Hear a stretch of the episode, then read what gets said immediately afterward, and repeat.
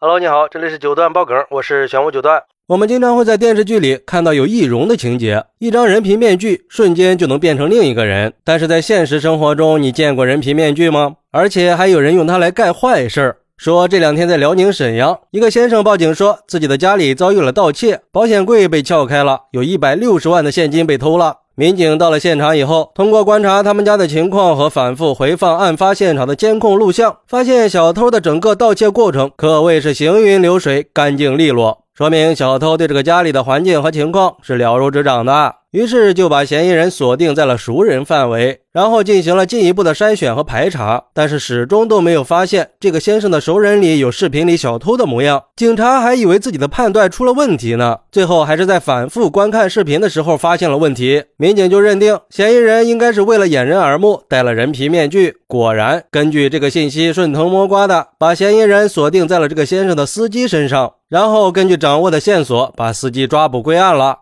原来这个司机在世界杯期间赌球输了很多钱，再加上自己本身就有高额的房贷，还不上钱了，就动了歪心思，想起了老板以前让他老婆从家里送过大量的现金下楼，就判断老板生意做得这么大，家里肯定会放大量的现金啊。而且他知道老板家里有好多的摄像头，为了掩人耳目，就购买了人皮面具，趁着老板家没人的时候，就溜进去偷了一百六十万。哎，这俗话说“魔高一尺，道高一丈”啊！想借着科技与狠活去犯罪，哼，想都别想！就像一个网友说的：“小样，你以为你换个马甲，警察叔叔就认不出你了吗？简直不要太天真了！法网恢恢，疏而不漏。我们的警察叔叔可不是吃素的。奉劝那些有歪门邪道想法的人，趁早收手吧！只有本本分分、脚踏实地，才能过上幸福生活。”还有网友说：“这是现实版的画皮吧？”绝对的科技与狠活呀！这种易容术经常在电视上看到，没想到现实生活中还真有人拿它来做坏事儿。这一百六十万可不是个小数目啊！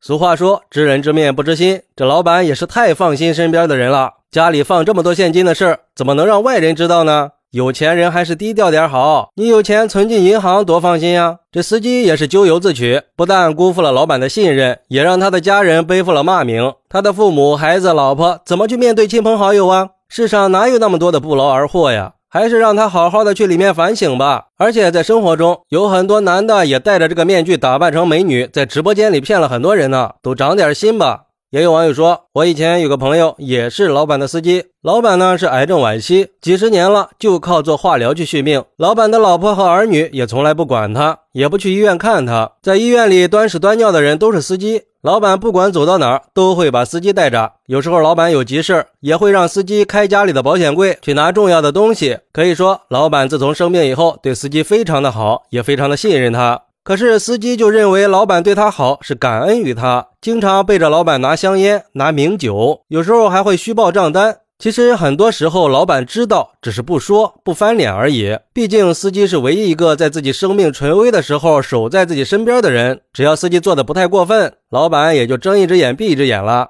有钱人其实也挺可怜的，除了钱，其他的真是一无所有。其实我觉得吧，这个是没有可比性的，毕竟他确实是对老板有恩的，而且也只是占个便宜。今天这哥们儿可不一样了，他这是在犯罪呀！俗话说，君子爱财，取之有道。赌钱输了就去偷，没有一个是正道啊！本来家里就有房贷，还去赌球，就不能脚踏实地的靠着自己的努力去赚钱吗？总想着去捞偏门，一夜暴富，这下好了吧？把自己也搭进去了。完全是咎由自取，做这些事之前就没有想想老婆和孩子吗？真是可悲。所以说，莫伸手，伸手必被捉。因为一时的贪念，毁了自己，也毁了家庭，不值得呀。好，那你是怎么看待这个事儿的呢？快来评论区分享一下吧，我在评论区等你，拜拜。